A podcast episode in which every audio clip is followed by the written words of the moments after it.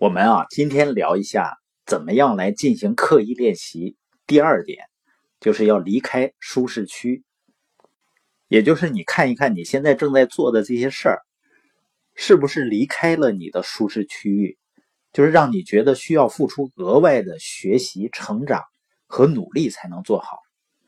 我们每个人呢，在面对要完成的一件事情的时候呢，心理上有三个区域。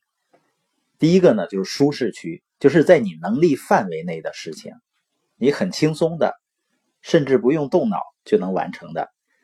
那第二类呢，叫学习区，就是要高出我们能力范围，有挑战的，需要学习、成长、努力才能完成的事儿。第三个呢，就是恐惧区，就是远远超出现在的能力范围。像我刚开始进入系统的时候呢。一个人没事儿，自己待着瞎寻思，这是我的舒适区。那我的恐惧区呢？就是和人交流，尤其是和陌生人，或者和年龄比我长的，或者觉得能力比较强的人交流，我是有很大恐惧的。那你觉得很多人是喜欢做舒适区里的事情呢，还是喜欢做那些困难的事情呢？就是自己感到恐惧的事情呢？我发现啊，很多人遇到一些事情，他觉得呢很困难，挑战了自己舒适区，他就一句话：“我不喜欢这个事儿，或者说呢自己不行。”那他这个表达就会让自己能力成长处在停滞状态。那刻意练习是什么意思呢？就是要想办法更多的让自己停留在学习区。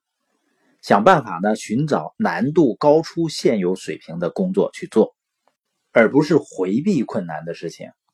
就像我想练举重，假如我每天就举五斤的东西，举五次，倒很轻松。但是你觉得我的力量会有增长吗？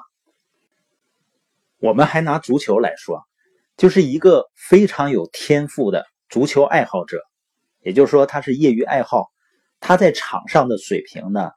永远也比不上一个接受过专业训练的足球运动员，即使是这个运动员没有什么天赋，因为足球爱好者呢，他不管踢再长时间的球，他都是停留在舒适区去踢球。什么意思呢？因为他踢球是为了乐趣嘛，他在享受踢球的过程。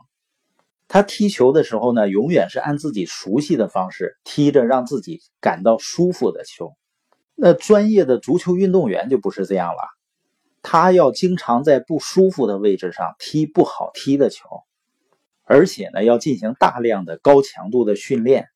也就是说呢，他要在舒适区之外呢要练习。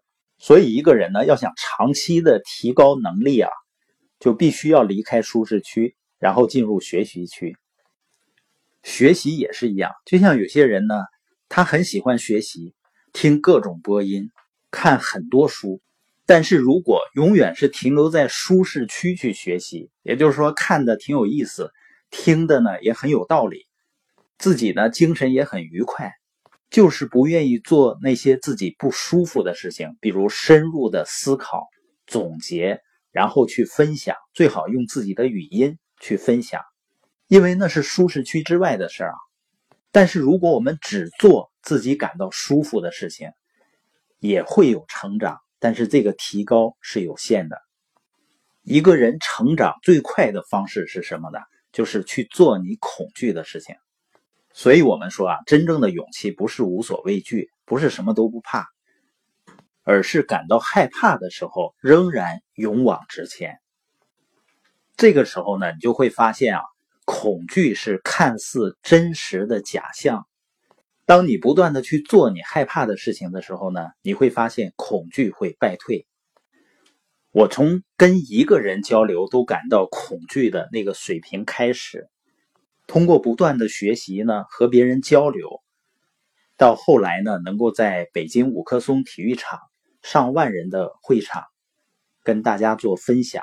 包括在美国数万人的自由企业庆典上分享，我最起码知道呢，就交流技能而言呢，任何人都是可以通过练习来提升的。那我们本节播音的重点呢，就是只有当我们走出舒适区，我们才能够不断的拉伸自己。